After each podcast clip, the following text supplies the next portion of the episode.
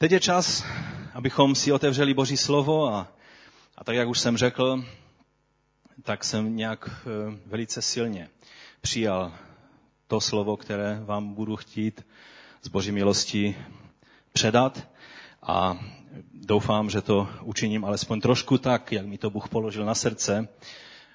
A také jsem vděčný pánu za celé svátky, které jsme měli, protože jsme měli možnost slyšet, jak když bratr Stašek sloužil o svátcích, tak minulou neděli, když bratr Vladek Gatnar eh, sloužil slovem, tak to bylo oslovení velice konkrétní a velice přímé. A já věřím, že to tak završilo to, co Bůh eh, k nám mluvil celý minulý rok. A eh, teď je ovšem nový čas. Je takový určitý předěl Samozřejmě nemusí být, jak už jsem řekl, Bůh má jiný kalendář a ten náš ho zrovna nemusí tolik e, vzrušovat, ale, ale je dobré pro nás, abychom pamatovali na to, že když je před námi nějaké nové eh, období, že je dobré, abychom šli s očekáváním a s vírou do tohoto nového období. A vždycky, vždycky na každý rok tak nějak eh, očekávám, co nám pán bude chtít v tomto roce zdůraznit víc, než samozřejmě celá boží rada má být kázána, ale jsou určité věci, které věřím, že nám Bůh chce zdůraznit víc, něčo, někam nás posunout, něco s námi udělat.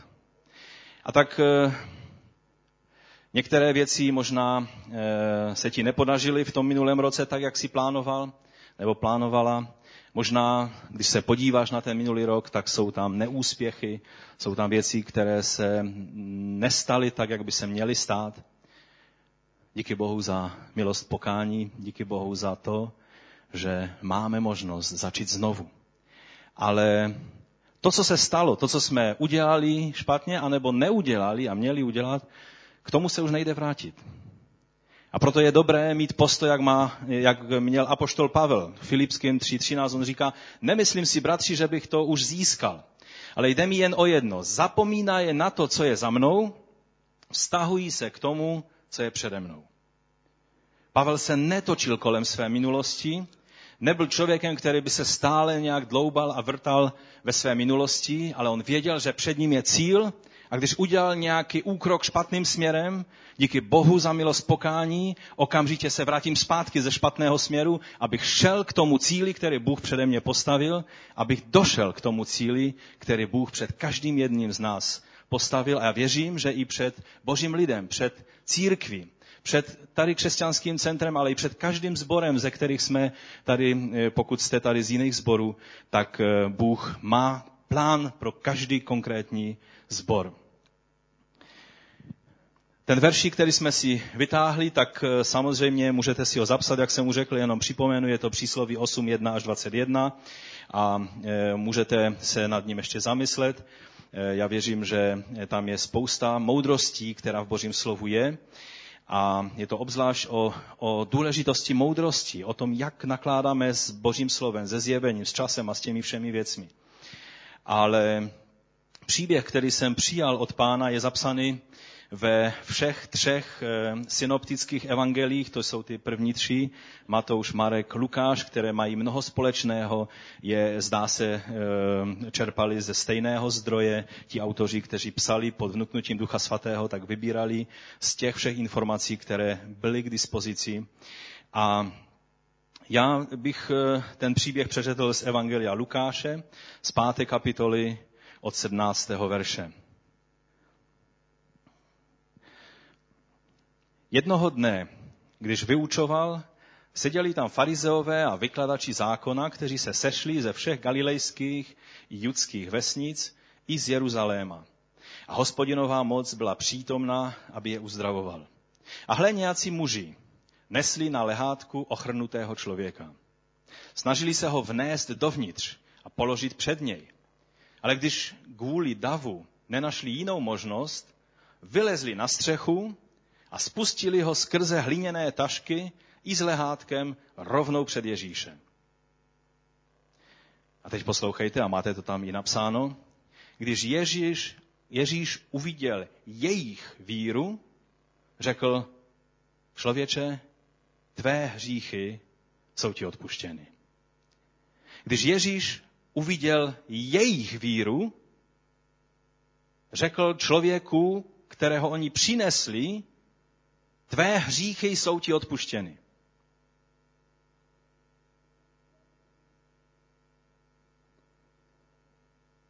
Víte, tam je napsáno, že ne když viděl víru toho člověka, kterého přinesli, a který si najal, aby ho tam někdo přinesl, ale když viděl jejich víru, odpustil hříchy tomu člověku, kterého přinesli.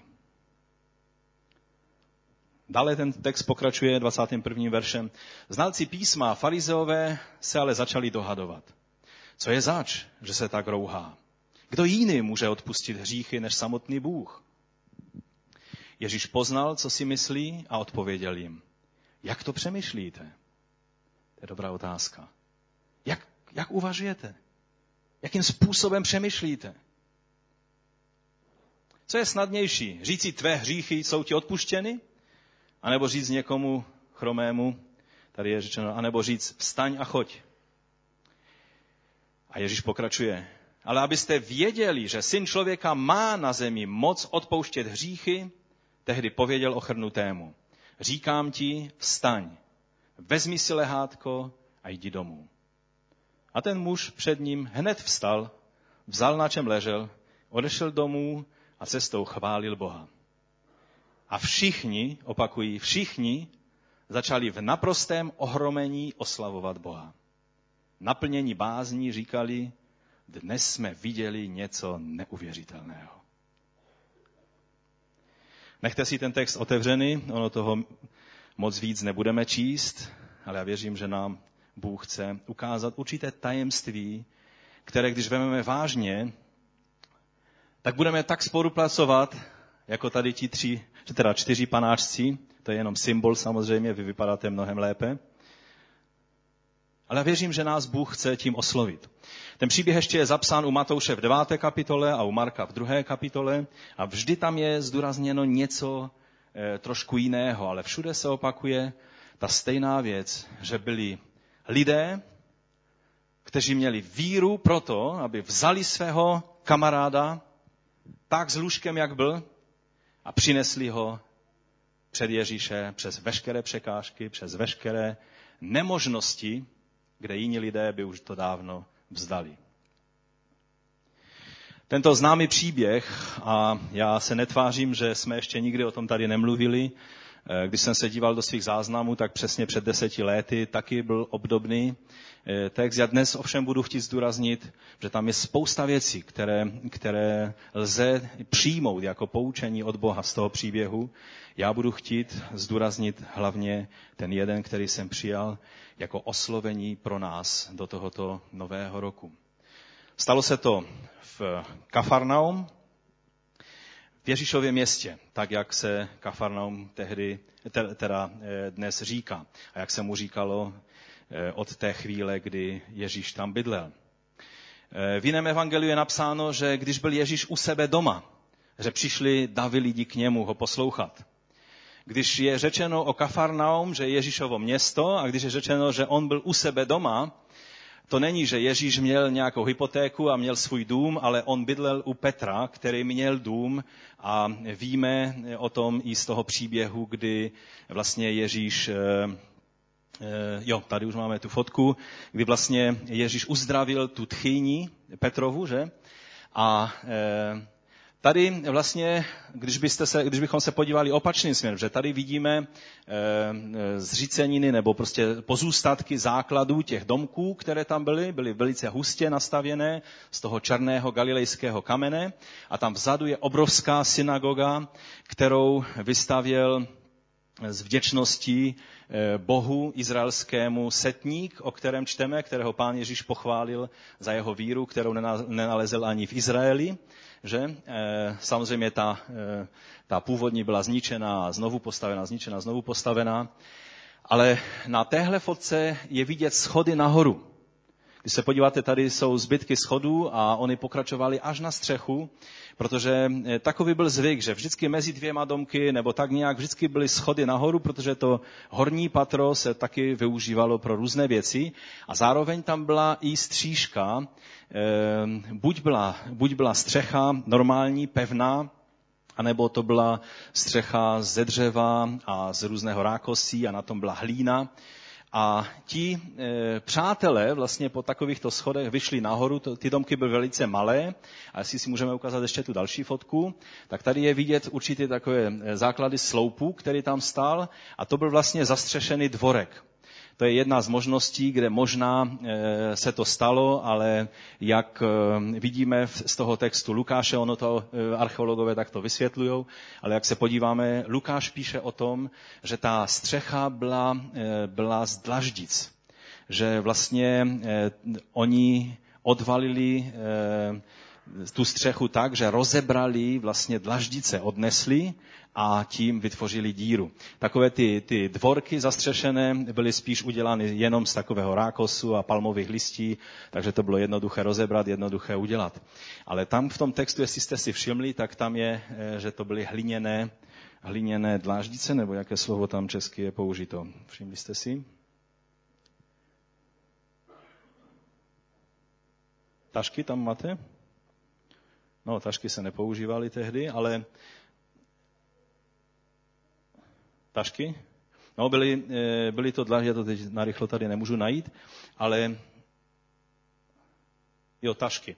Ale ono eh, v tom originále to slovo je použito pro to, co římané nebo řekové používali normální takové prostě eh, kostky dlaždicové, které se používalo jako stropní tašky a z toho, z toho byly stropy. V Palestině spíš se používal dřevěné stropy, a přisypané hlínou. Tomu se taky někdy říkalo, že jsou to ty tašky anebo ty dlaždice, ale e, spíš se zdá podle toho, co tady Lukáš napsal, že to byly takové ty klasické e, řecké nebo římské, římské dlaždice, a, e, po kterých se dalo chodit. To znamená, že ten dům Petrův, pokud uděláme takový závěr, že to bylo u něho doma, byl bohatší než ty jiné domy. Kdo jste byli v Kafarnaum s námi tehdy na zájezdě, bylo nás tam hodně, tak jste si určitě všimli, já nevím, jestli, jestli jste měli dostatek času, zajít do takzvaného Petrova domu. To je tam, kde je taková ta obrovská budova postavena v středu Kafarnaum, protože to bylo takové zvláštní, že mezi tou synagogou, jestli se můžeme vrátit ještě o jeden snímek, mezi tou synagogou tady ty domky byly, pak byl Petrův dům a pak bylo moře. Čili, že to bylo přímo v takové té hlavní, na té hlavní třídě Kafarnaum. Kafarnaum bylo samozřejmě malinké městečko, ale do toho domu čteme, že přišli nejenom lidé z Galileje, která byla zabydlena mnohem více tehdy, než je dnes, a to jezero se hemřilo od lodí, od rybářů. Byl tam velice čilý rybářský, rybářský průmysl tehdy, ale eh, Přišli tam nejenom lidé z Galileje, ale jak čteme, jak jsme četli, Lukáš říká, že přišli i z Judska a že přišli dokonce i z Jeruzaléma. Z Jeruzaléma přišli farizeové a, e, a učení v písmu, kteří je vidět, že velice, velice kontrolovali Ježíše, co říká a nelíbilo se jim, když on řekl, tvé hříchy jsou ti odpuštěny tomu člověku. Přitom Ježíš to řekl způsobem, který vyjadřuje dvě věci. Když by on řekl, odpouštím ti hříchy, to by znamenalo, že on je ten jediný, který teď v té chvíli se rozhodnul a odpouští hříchy.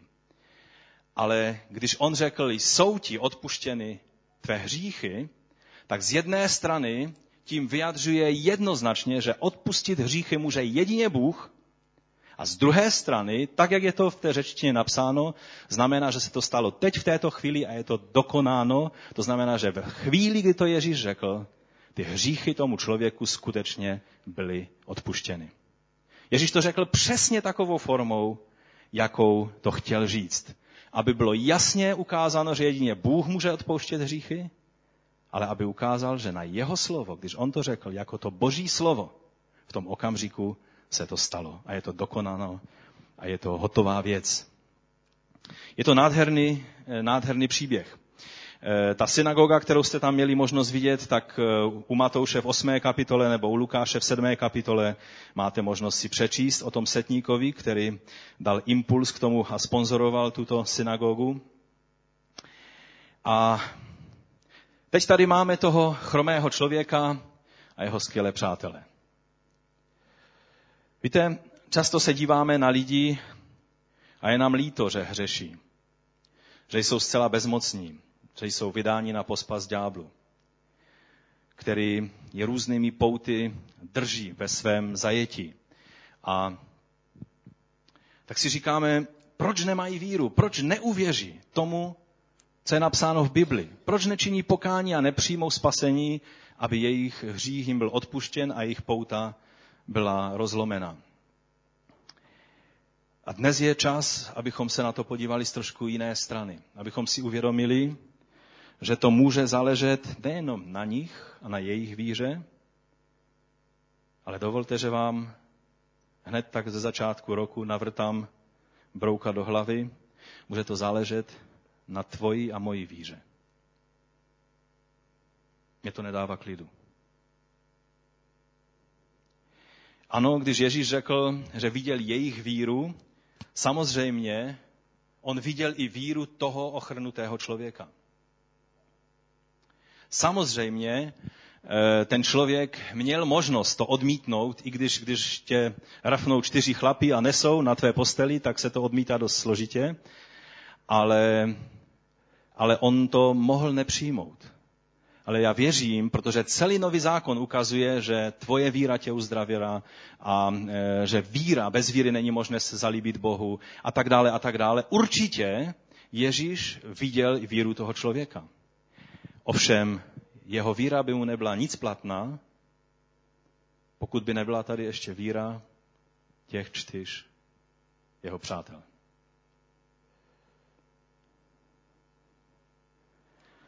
To je věc, kterou je třeba, abychom si takhle před oči velice jasně postavili. Je třeba, abychom si uvědomili, že v Božím království by bylo mnohem více lidí, pokud by se našli bratři a sestry s vynalézavostí, houřevnatostí, vytrvalostí a jednoduše s zájmem o druhé lidi, takovým, jako měli ti čtyři přátelé. Ale pojďme si nejdříve všimnout toho člověka, který potřeboval pomoc. Ten člověk, dá se o něm zkrátko, zkrátkovitě říct, že přišel skrze střechu a vyšel dveřmi, vstoupil do místnosti na lůžku a odešel s lůžkem na zádech. To je ta kratší verze toho kázání. Víte, ten člověk možná měl problém, že ho vůbec nesli obával se, měl možná problémy s tím si představit, co se všechno bude dít. Možná se styděl. Já bych se styděl, protože já když zbuzuji nějakou pozornost nebo něco, vždycky se stydím a raději, raději z takové situace vycouvám. A tudíž, kdyby mě měli nést na lůžku někde, kde jsou lidé a všichni se budou na mě dívat a tak dále, tak bych, byl, bych se cítil hodně, hodně nesvůj. On možná byl podobný. Ale především měl jednu věc, kterou je dobré, je možné z toho textu vyčíst a to je to, že on měl pocit viny. On se cítil hříšný. Nejenom, že se cítil, on byl hříšný. A on si říkal, jo, možná celá ta moje nemoc je kvůli těm mým hříchům a možná je to správné, že jsem takhle nemocný a když to si nemyslel on sám, tak mu to určitě někdo řekl, že lidé jsou vynalézaví v takových věcech. Určitě se někdo v Kafaram našel, který četl zrovna nějakou poslední knihu o vysvobozování a, a řekl mu, jo, jo, ty máš tu nemoc, protože ještě tamto a ono e, z tvé minulosti a minulosti tvé babičky nebylo vyznáno.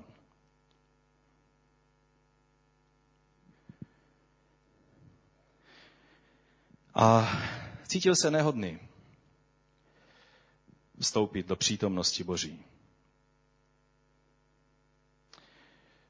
Jeho hlavní problém určitě nebyla ta nemoc, ale to, že potřeboval uslyšet odpuštění od Boha. A to je problém většiny lidí. Většina lidí má různé problémy, mají finanční problémy, rodinné problémy, mají, mají takové onaké problémy, ale její hlavní problém je, že potřebují uslyšet, tvé hříchy ti byly odpuštěny. Ježíš zaplatil za odpuštění jejich hříchu. A když oni projeví víru v to, že on se stal tím beránkem pro ně, Ježíš je velice rychlý. Všimněte si, že tady se neděl dlouhý proces toho, aby ten člověk musel vyznávat své hříchy a vysvětlovat a, a podávat důkazy eh, toho, že to skutečně myslí vážně s tím svým pokáním. Oni ho přinesli, on tak zíral, protože když vás skrze střechu spouštějí, u toho asi byl i Prah, já nevím jak Ježíš, Ježíš musel být velice klidný kazatel. Něco jako ten e, bratr Elsel, o kterém jsem tady před několika týdny mluvil v tom Zagrebu. Jeho nerozrušilo to, že mu nad hlavou rozebírali střechu a jestli Lukáš má pravdu a nemyslel tím hlínu, protože kdyby myslel hlínu, tak se mu sypala hlína na hlavu. Ono je to bezpečnější, když se vám sype prach a hlína na hlavu, než když nad váma odsunujou veliké dlaždice. Já nevím, už jste, určitě jste byli v situaci, kdy se něco dělo kolem vás, co nebylo nejbezpečnější a ono to upoutá vaši pozornost. Když vám takové dlaždice odsunují a ty se tam domlouvají, kdo kde má co chytnout. A Ježíš sloužil, vyučoval. No a ten člověk určitě taky z toho měl velké trauma, když najednou na té posteli se spustí a všichni lidé se na něho dívali. První slovo, které uslyšel, bylo, jsou ti odpuštěny tvé hříchy. A já si myslím, že by to mělo ovlivnit naši teologii. Že by to mělo ovlivnit naše myšlení.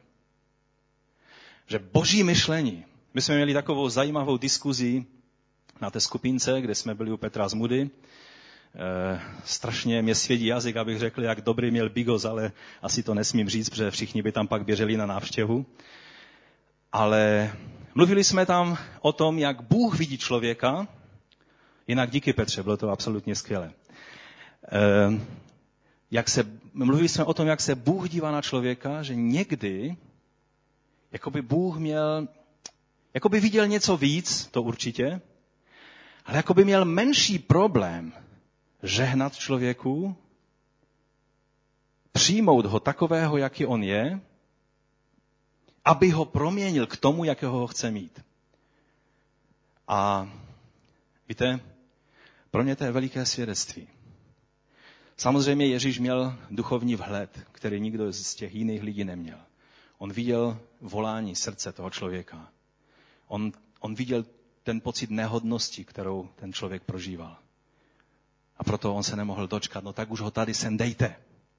Pospěšte si, kluci, jste skvělí, že jste to udělali, dejte mi ho už tady. On potřebuje slyšet jednu věc. A to je, tvé hříchy jsou ti odpuštěny. Nám by to mělo dát jeden jediný signál. Když nemáme takový duchovní vhled, jak měl Ježíš v té chvíli, měli bychom být méně plní soudu, méně plní křivých pohledů na druhé lidi a zkusit dovolit duchu božímu, aby nás ovlivnil vidět lidi trošku, jak je vidí on. Jako jeho milované děti, které se mu vzdálili a které se potřebují vrátit zpátky domů.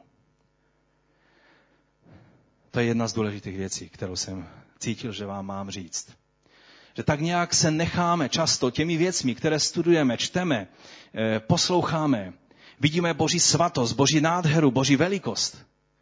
A najednou se tím tolik natchneme, že se začneme stavět do role toho, kdo bude Bohu říkat, kdo je přijatelný a kdo ne.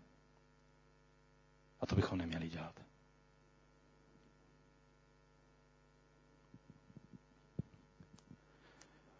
Bůh vidí dál, než vidíme my. To, co my máme udělat, je, my tomu člověku spasení nedáme. Ale dokážeme ho přinést tak blízko Ježíši, že už blíž nejde. A když to je skrze, třeba skrze střechu, pak ať se to stane skrze střechu. Když je to třeba nějakými kanálami, ať se to stane skrze nějaké kanály. Kanály tehdy neměli, protože je nepotřebovali, eh, ale, ale rozebrali střechu, aby ho dostali co nejblíž Ježíši.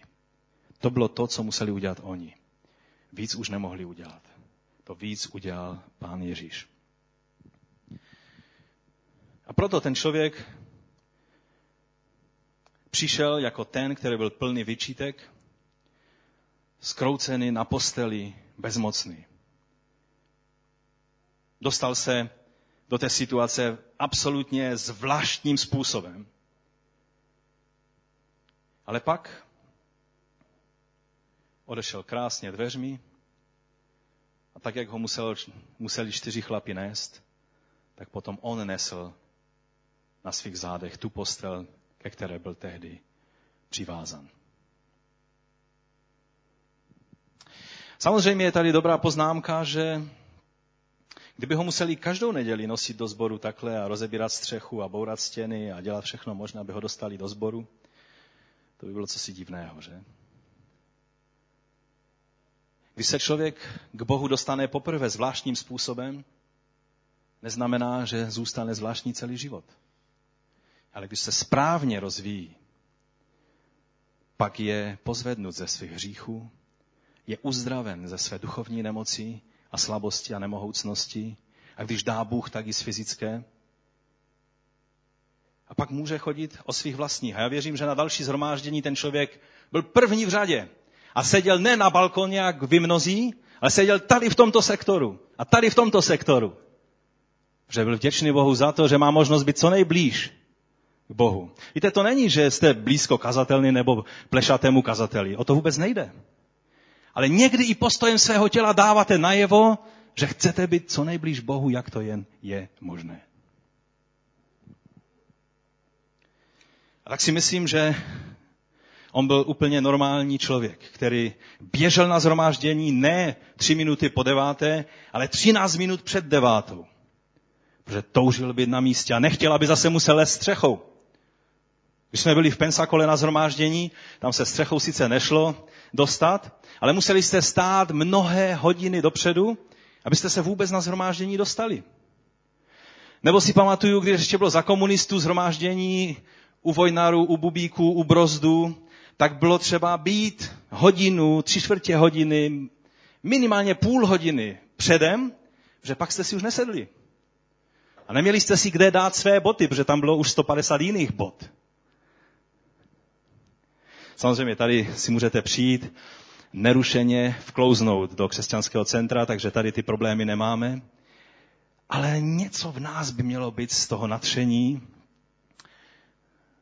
Tam ti panářci nejsou zas tak natření, ale ty tváře těch mladých lidí, které byly na začátku, ještě se k ním dostaneme, ty byly natřené a byli spolu. Ti lidé tam byli velice blízko sobě a věřím, že ten člověk si to pak když byl uzdraven a osvobozen od svých hříchů, že si to velice užíval.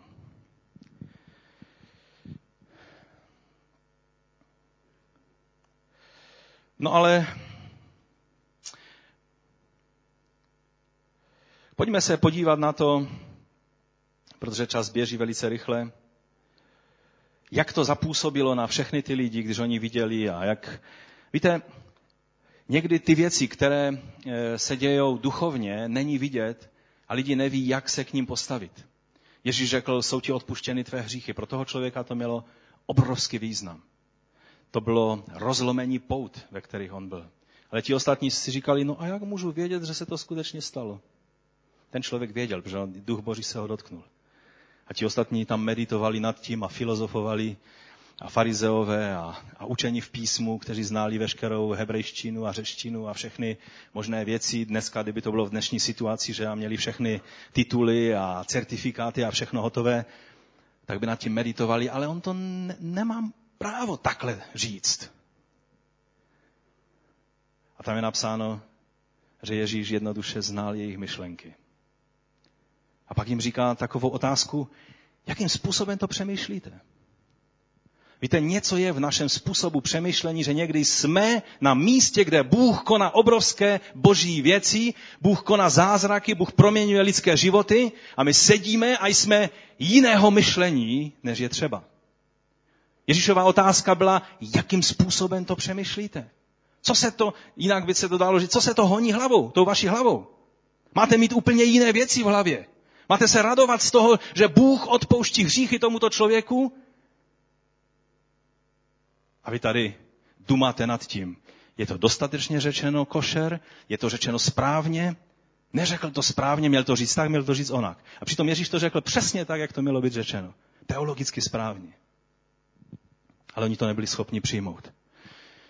A tak přeju každému z nás, kdo někdy prožíváme takovouto chvíli, že jste ve zhromáždění, ale vaše přemýšlení je jiné, než je třeba. Že hodnotíte všechno z jiného úhlu, než je třeba.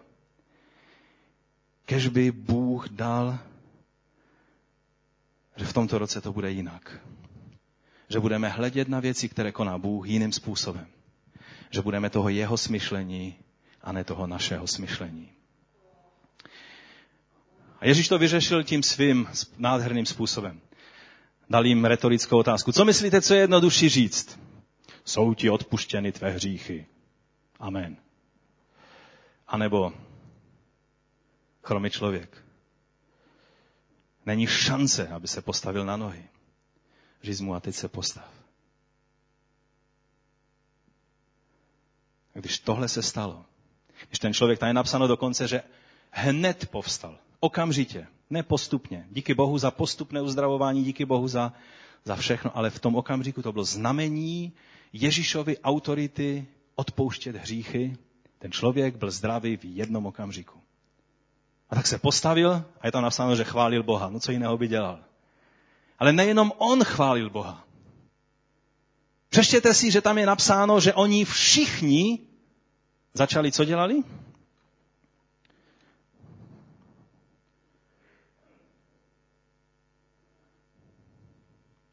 Počkejte, teď jsem úplně někde jinde ve svých poznámkách, ale tady to máme. Všichni začali v naprostém ohromení oslavovat Boha. Naplnění bázní, to je ten správný postoj před Bohem. Bázeň bere vážně Boha takým, jakým on je. Říkali, dnes jsme viděli něco neuvěřitelného. Víte, to vypůsobilo to, že Bůh se dotknul toho chromého člověka, ale jak za chvíli uvidíme, to vypůsobili ti čtyři chlapí, kteří tam tak bokem stali a, a měli dobrý pocit. Všimněte si, že Ježíš je ani neoslovil. Oni si mohli říct, my se trápíme, kdyby to byli takoví ti křesťané, kteří vždycky je třeba je chválit a říkat, jo, je to tvoje zásluha, ano, ty máš na tom stoprocentní zásluhu, ano, ty jsi nejvíc pracoval, ano, ty jsi, tak oni se mohli cítit, Ježíš tady mluví s tím člověkem, debatuje tady s farizej, kteří přišli z Jeruzaléma. My, kteří jsme se nadřeli, abychom tady toho chlapa dostali, on si nás ani nevšímá. Není pravda. První věc, které si Ježíš všimnul, je tam napsáno, než ještě řekl, jsou ti odpuštěny tvé hříchy, když viděl jejich víru. Nepotřebujeme, aby nás někdo placal po zádech, ale potřebujeme, aby Ježíš viděl naši víru. Ale tady je v tom problém a k tomu se závěrem dostaneme. On neviděl jejich víru jako jednotlivců, on viděl jejich společnou víru. Jako formace. Jako formaci víry. Jako tým víry. A to je to hlavní, co vám chci zdůraznit. No a to způsobilo, že všichni židé, a všimněte si, když je tam použito slovo všichni, že to, to zahrnuje i ty eh, podezíravé farizeji a škarohlídské eh, učené v písmu a vzdělance, kteří si mysleli, že tady Ježíš dělá nějakou chybu. Když uzdravil toho člověka, tam je napsáno, že všichni, a je to tak i u Marka, že se jich zmocnila bázeň Boží a chválili hospodina. Víte, a když Židé chválí hospodina, my nejsme moc vynalézaví. My někdy tak chválíme pána no jak už to tady na Slesku chodí. Ale Židé jsou z jihu a jsou semité a oni tak prožívají věci skutečně hluboko. A když chválí, tak oni nejenom, že chválí spontánně, protože já věřím, že tam bylo spousta chvály spontánně, ale velice často oni chválí Boha takovým organizovaným způsobem, kdy e, jejich rabíni jim, jim vlastně vymýšleli jeden způsob za druhým, za co všechno mohou Boha chválit.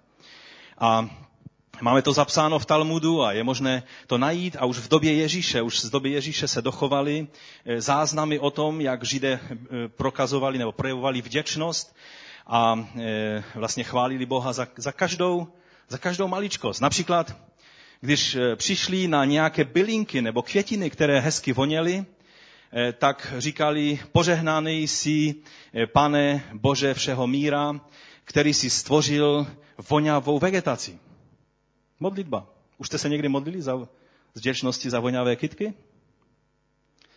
A nebo když uvidí eh, duhu, tak si hned vzpomenou na to, jak Bůh udělal s nima smlouvu a říkají, požehnaný jsi ty, pán a Bůh, eh, král všeho míra, který pamatuješ na svou smlouvu a jsi věrný ve své smlouvě a naplňuješ své slovo.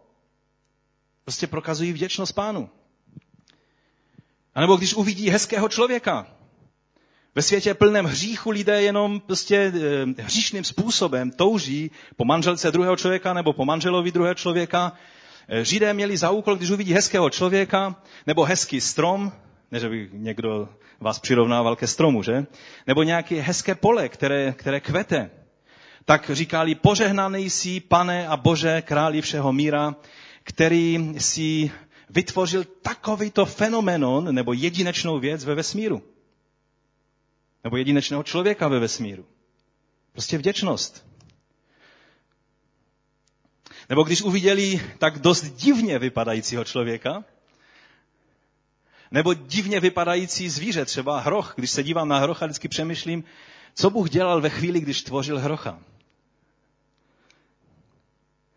Oni, když uvidí židé, takový ti ortodoxní, tak řeknou, požehnány si pán a Bůh, king, eh, teda král, já to čtu z angličtiny, tak se vám omlouvám, eh, všeho míra, který činíš každé stvoření jiným. Když vidíš, že někdo zrovna nepobral všechny eh, hezké věci ze stvoření, tak můžeš děkovat za to, že Bůh činí každého člověka jiným. Někdy, když se podíváš do zrcadla, máš tento pocit a můžeš děkovat Bohu za to, že každý je jiný. Nebo když slyší nějakou dobrou zprávu, tak říkají, požehnaný jsi pán a Bůh, král všeho míra, eh, který, je, který jsi dobrý a děláš dobré věci. A nebo dokonce, když eh, přijde vínobraní, nebo, nebo nějaká žeň, nebo nějaká, nějaký svátek, třeba u Chanuky a u Paschy, první věc, kterou říkají, je, děkujeme ti, Bože, a zase ta stejná formule, za to, že jsi nám dovolil se dožít této chvíle. Víte, chvály nemusí být jenom takové stále stejné a abstraktní a nic neříkající. Chvály můžou být konkrétní vděčnost za konkrétní věci. A tak já věřím, že v Kafarnaum tam bylo hodně takovýchto oslavování a určitě i mnohé spontánní sávy. Ale abychom se dostali k tomu hlavnímu, tak eh, pojďme se nyní podívat na ty čtyři přátelé. Na lidi, kteří viděli potřebu a byli ochotní pomoct.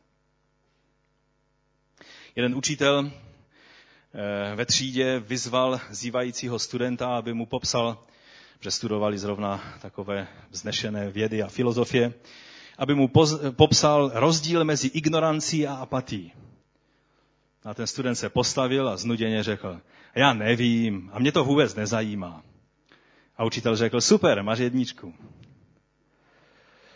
Ti čtyři muži sice možná jedničku ve škole neměli, nevíme ani, jestli chodili do školy, asi jo, protože každý žid chodil a studoval eh, Tóru a, a další věci. Židé byli obecně velice vzdělaný národ, jsou to dnes.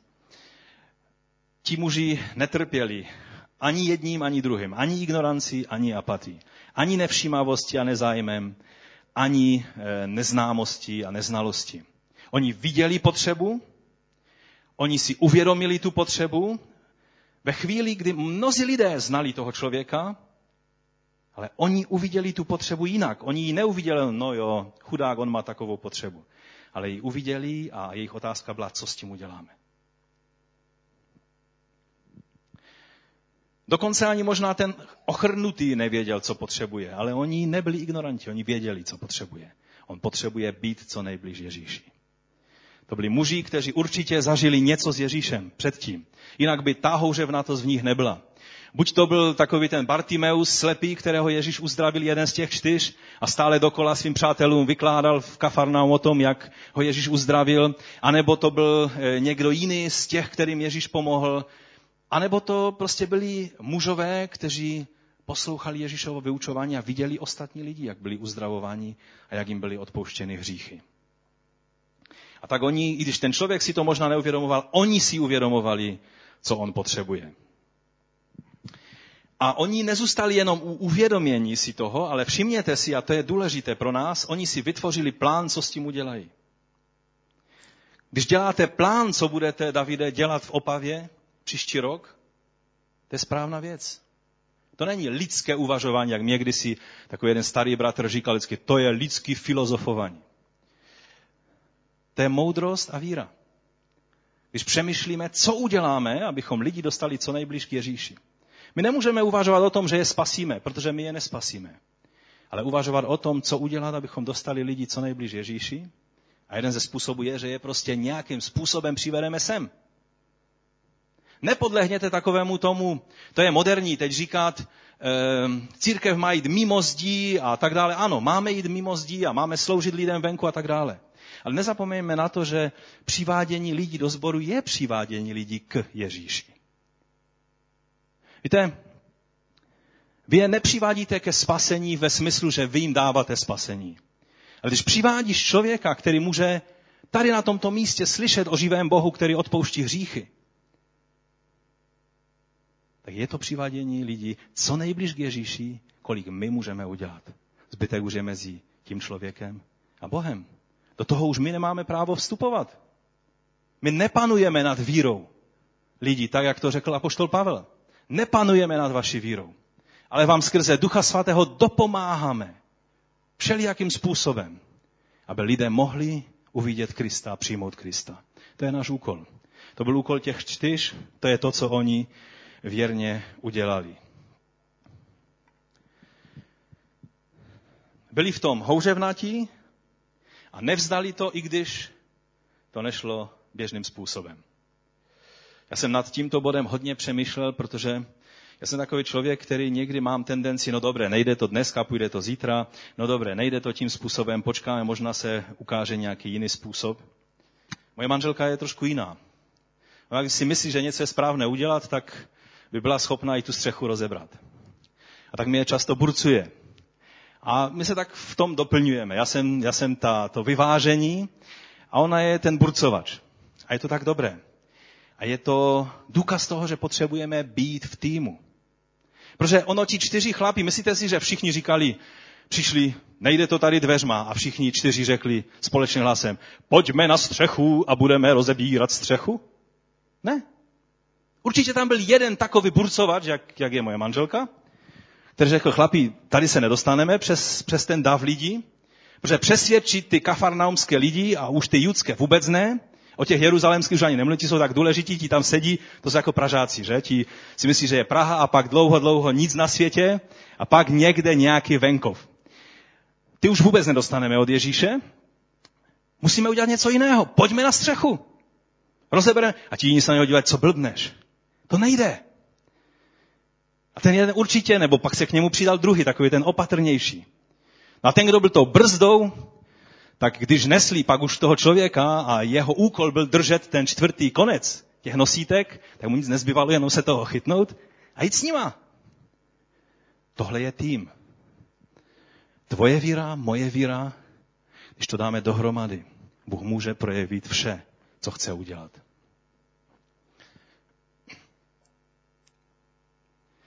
Oni měli víru, ale každý ji určitě projevoval jiným způsobem. Oni se vzájemně doplňovali. A jak jsem mu řekl, je velice zvláštní, že oni měli víru za někoho jiného. Teologicky je to hodně zvláštní. Ale já vám chci říct, je to zvláštní naší západní teologii. Ale Ježíšově pojetí a hebrejské Biblii to vůbec zvláštní není. Je třeba, abychom se ke kořenům vrátili. Ježíš viděl jejich víru, jejich, Ježíš odměnil jejich víru tím, že odpustil hříchy tady tomuto člověku a uzdravil toho člověka. Často budeme překvapeni tím, jak se věci pohnou dopředu, když budeme jednat s vírou ve věci jiných nespasených lidí, třeba našich blízkých. No a teď na závěr taková otázka. Oni byli čtyři. Oni vytvořili formaci víry. Většinou k tomu, aby někdo byl přiveden k Ježíši, je třeba víc než jednoho člověka. Bůh má různé způsoby a různá oslovení a většinou, i když si fandíme, jo, ten člověk se obrátil skrze mě, tam ten člověk se obrátil skrze mě, nakonec vždycky zjistíme, že těch, kteří ho přinesli na těch nosítkách, bylo víc. Byli čtyři. Proč ne? Proč čtyři? Proč ne jeden? Že jeden nést člověka na nosítkách by bylo hodně nepraktické a nedalo by se to. Proč ne dva? Protože by to bylo dost těžké břímě. A nechat se nést na střechu dvěma lidma by bylo dost riskantní. Proč ne tři? Protože ten jeden by nesl mnohem víc, než nesou ti další dva. Tady to bylo ideální řešení. Čtyři. Bůh má vždycky dost na to, aby se jeho vůle stala. A to je to jádro toho, co vám chci říct. Oni byli čtyři, nás je tady, já nevím, nějaké dvě stovky ve sboru a Bůh potřebuje každého jednoho z nás. Potřebuje, abychom se, abychom přestali být skupinou lidí, ale abychom se stali formací víry, letkou víry, skupinou, týmem, tělem, protože to je to, co funguje. To všechno jiné, co jsem doteď řekl, byl vlastně úvod k tomu, abych vám řekl to nejdůležitější, co mi pán položil na srdce. Pán chce, abychom opustili svůj individualistický přístup a začali být týmem, být rodinou, být tělem Kristovým. Tak se na mě díváte, jak by vás to vůbec... No dobře, no tak, tak jo, no. Ne, budeme o tom mluvit hodně, hodně tento rok. Až do okamžiku, kdy se něco s námi stane. A začneme cítit zodpovědnost jedni za druhé. Že se staneme týmem. Když čtyři lidé nesli ty nosítka, když by jeden pustil ten konec, bylo by nebezpečí, že ten člověk spadne. Potřebovali se navzájem. Každý měl nějaký dar a ty čtyři dary byly potřebné, aby se stalo to, co se mělo stát. Víte, Izraelci na poušti tuto zasadu si připomínali pokaždé, když bylo třeba zvednout kotvy a jít dál, protože oblak boží přítomnosti se posouval dopředu. Všechno, tam mohl, všechno by se dalo oželet, všechno by tam mohli nechat. Te, teď teoretizuju, jo? Byla jedna věc, bez které by to nešlo. A to byla archa úmluvy. Archa smlouvy. Když by všechno zapomněli, bez toho by se nemohli pohnout dopředu. Protože ten oblak, boží přítomnost setrvávala nad touto archou. A pak museli být čtyři levíci, přesně určení k tomuto úkolu. Ne jeden, ne dva, ne tři, ale čtyři. Plnost, která byla potřebná k tomu, aby pozvedli tu archu a aby na sochorech nesli tam, kde bylo třeba. Připomínali si ten princip, my se potřebujeme navzájem. Nemůžu být jenom já a můj Bůh, ale potřebujeme si uvědomovat potřebu jední druhých. Víte, už Aristoteles si kdysi všimnul zvláštního jevu synergie a s tím pak souvisí i pojem holismus, který se dneska hodně používá, třeba holistická misie, kdy celistvost, kdy se, kdy se bere, že vždy musí být celek a nejenom, že když rozdělíte celek na, na části, ty části nejsou totéž, co celek. Když ty části jsou společně, jsou mnohem víc než jenom jednotlivé části. A synergie vlastně je princip, který ukazuje takový ten zvláštní jev, že výsledný celek vždycky je větší než součet složek. E, jako byste řekli, že jedna a jedna není dva, a že jedna a jedna je tři. To je princip, který, který už staří lidé vypozorovali a který vidíme všude kolem sebe. On se používá samozřejmě v farmakologii, Uršula by nám mohla o tom vyprávět, že eh, někdy je synergický efekt u dvou léků, když se, když se spojí, je to jiné, než když by bral nejdříve ten lék a potom zase ten lék. Když se spojí ty léky, tak i z toho samozřejmě vyplývají nebezpečí, protože e, můžou vzniknout i neočekávané efekty a situace. Ale řečeno zkrátka, skupinové řešení je lepší než cokoliv, co dokážeme jako jednotlivci sečteno dohromady. Takový ten starý příklad, kterého si všimli, všimne každý zemědělec, který kdysi používal koně, že když jeden kůň utáhne třeba dvě tuny a druhý kůň utáhne dvě a půl tuny, když s nich udělá spřežení, tak zjistí, že ty, ty dva koně, nebo ti dva koní, nebo jak se to říká česky správně, utáhnou ne součet, ale mnohem, mnohem víc společně, když jsou jako spřežení. A tak to funguje v našem, v našem životě. Víte, je dobré, abychom si ukázali jeden příklad z přírody. Jestli můžeme dál je to příklad divoký hus, který já mám velice rád a já jsem ho četl poprvé v knize od bratra Gene Getze, který je takovým učitelem pro pastory a, a napsal mnohé dobré knihy. A v, tom, v té knize on právě popisuje e, tento příklad pro nás jako křesťany. Jinak husa je nádherné stvoření, říká se hloupá husa, ale, ale husa je skvělé stvoření a když dokáže princip synergie, princip týmu, princip toho být součástí formace a nejenom takového nějakého náhodilého hluku. Společně taková husa, proč bychom to nedokázali my? Můžeme jít dál? Je to nádherné stvoření, že? Pojďme dál. Eh, hejno hus totiž není jenom náhodilá letka hus, ale oni letí v přesně daném klíči, je to důmyslná formace. Dále. Eh, tak jak už jsem řekl, jsem eh, ty, ty určité poznatky k tomu získal z té knihy bratra Gene Getze. A jestli jste viděli někdy husy, jak letí, tak většinou je uvidíte, někdy je to takové prodloužené, když jich je víc a tak dále, ale většinou letí v obdobné letce, jak je vidíme tady. Dále. Ne, ne, ne, tam e, klikej, protože tam jsou texty, jo. E, Teď některé věci, které je dobré si všimnout. Každá husa, která mává svými křídly, tak vlastně ona tím, aniž samozřejmě tomu rozumí, vytváří určitý proud, který nadnáší ty ptáky, které ji následují. Vytváří jakoby jednodušší situaci pro ty ostatní, které letí za ní.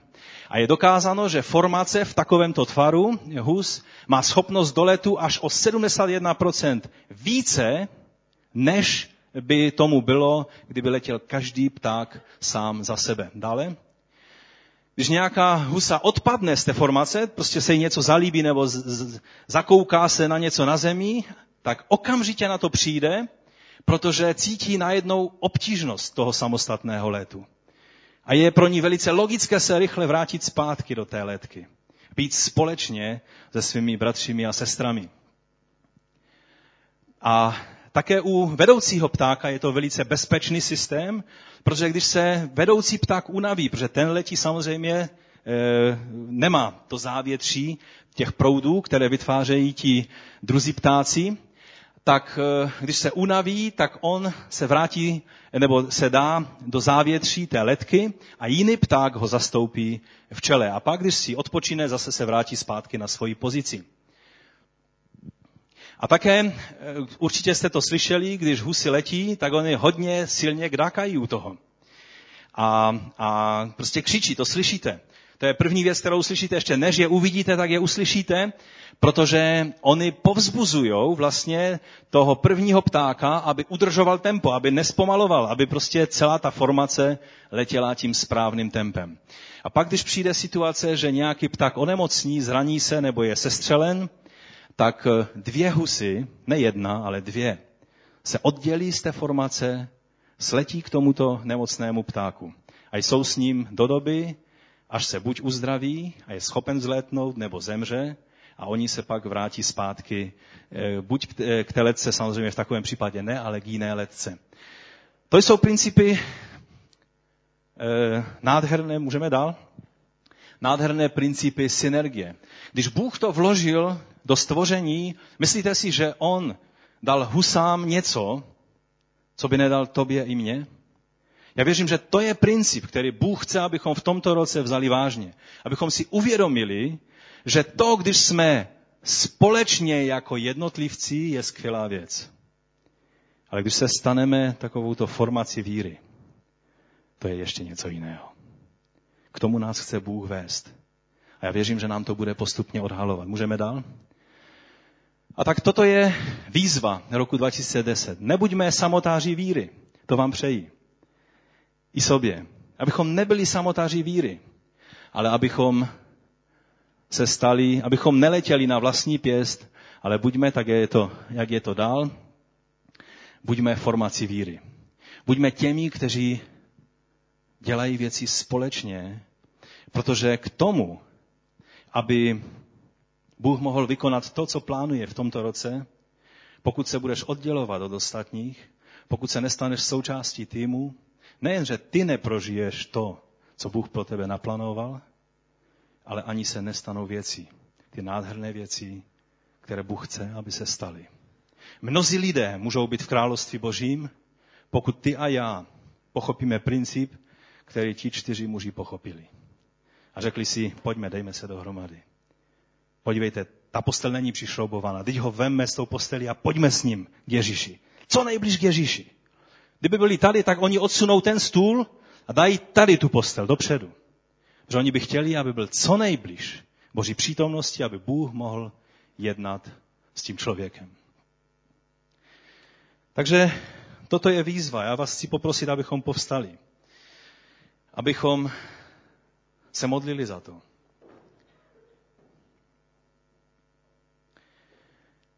Víte, takové to soukromé, individualistické křesťanství, jak jsem mu řekl, není výmyslem Bible, není výmyslem Božím, ale vzniklo, a je to celá dlouhá studie, kterou eh, je možné na toto téma udělat, jak se v západní společnosti postupně prosazoval individualismus, který je prospěšný a potřebný, aby každý převzal zodpovědnost sám za sebe.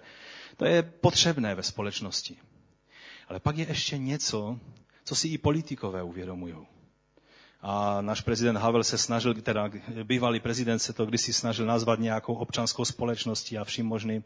Tím bylo jenom dáváno najevo, nestačí, že jsme, že jsme určitá množina zodpovědných lidí. Je třeba, abychom se stali týmem, kde vznikne to něco, co vznikne jenom tam, kde lidé si jsou vědomi toho, že jsou součástí stejného těla Kristova, stejného organismu táhnou za jeden provaz. Jdou jedním směrem. Dělají věci společně. Nedělá si každý svoji věc, jak ji vidí za dobré před pánem. Ale jdou jedním směrem a dělají věci tak, jak je přijali společně před Bohem. Toto je lekce těch čtyř mužů. Já věřím, že to je lekce, kterou nás Bůh chce naučit v tomto roce. Bude to něco velice konkrétního. Bůh bude chtít po nás, aby naše víra se projevila konkrétními skutky. Aby to nebylo jenom, ano, já věřím, pane, ty spasíš Těšin, ty spasíš Opavu, ty spasíš všechny ty lidi, kde posíláme misionáře a peníze na misi. Ale že uděláme některé konkrétní věci jako důsledek toho, že tomu skutečně věříme. A že to neuděláme jako jednotlivci, ale že to uděláme jako týmy, jako rodiny, jako sbor před pánem. A závěrem ten 26. verš. Všichni začali v naprostém ohromení oslavovat Boha. Naplnění bázní říkali, dnes jsme viděli něco neuvěřitelného. Víte, každý křesťan, když čte takovýto verš, tak říká, pane, dej, aby toto byl výsledek mé víry a mého křesťanského života. Kež by toto si mnozí lidé mohli říct na konci tohoto roku. A bude to výsledek toho, když ty a já budeme mít víru jako ti čtyři. Ne jako ti čtyři jednotlivci, ale jako ti čtyři jako tým před Bohem. Jako formace víry, kterou vytvořili. Pane, já tě prosím za sebe i za každého jednoho bratra a sestru. Pane, dej nám milost, abychom přestali být individuální a samotáři ve víře a, a měli pocit, že když si nepomůžu sám, nikdo mi nepomůže. Pane, pomoz nám, abychom byli jak tělo, které je spojeno šlachami a klouby a funguje společně. Pane, ty jsi vytvořil zbor ne jako jenom součet lidí, ale jako tělo Kristovo. Dej nám milost, aby ta tvoje správná spolupráce a synergie mohla zafungovat v nás. Tak jak u těch čtyř mužů, kteří pomohli svému příteli a měli víru pro něj, aby jemu mohlo být pomoženo. Učin s námi to něco v tom roce, co k tomu je třeba, pane. Tak se tobě oddáváme. Pokud s tím souhlasíš, můžeš pozvednout svoji ruku a, a říct, pane, chci, abys to se mnou učinil. Ano, pane, souhlasíme s tím. Chceme, abys to s námi učinil. Prosíme tě za to. Klademe se do tvých rukou. Ty jsi ten, který si netrpělivě čekal. Až ti mužové se probourají tou střechou a dostanou toho člověka před tebe, abys mohl prohlásit, jsou ti odpuštěny tvé hříchy. Dej, aby mnohým lidem v tomto roce z důvodu naší činorodé a vynalézavé víry mohlo být řečeno z tvých úst, jsou ti odpuštěny tvé hříchy. Prosíme tě, zapoj nás do toho, pane. Prosím tě o to ve jménu Ježíše Krista, Otče. Amen. Ať vás pán požehná. Přeji vám požehnaný nový rok, kdy budeme skutečným týmem a nejenom součtem nádherných a věrných křesťanů.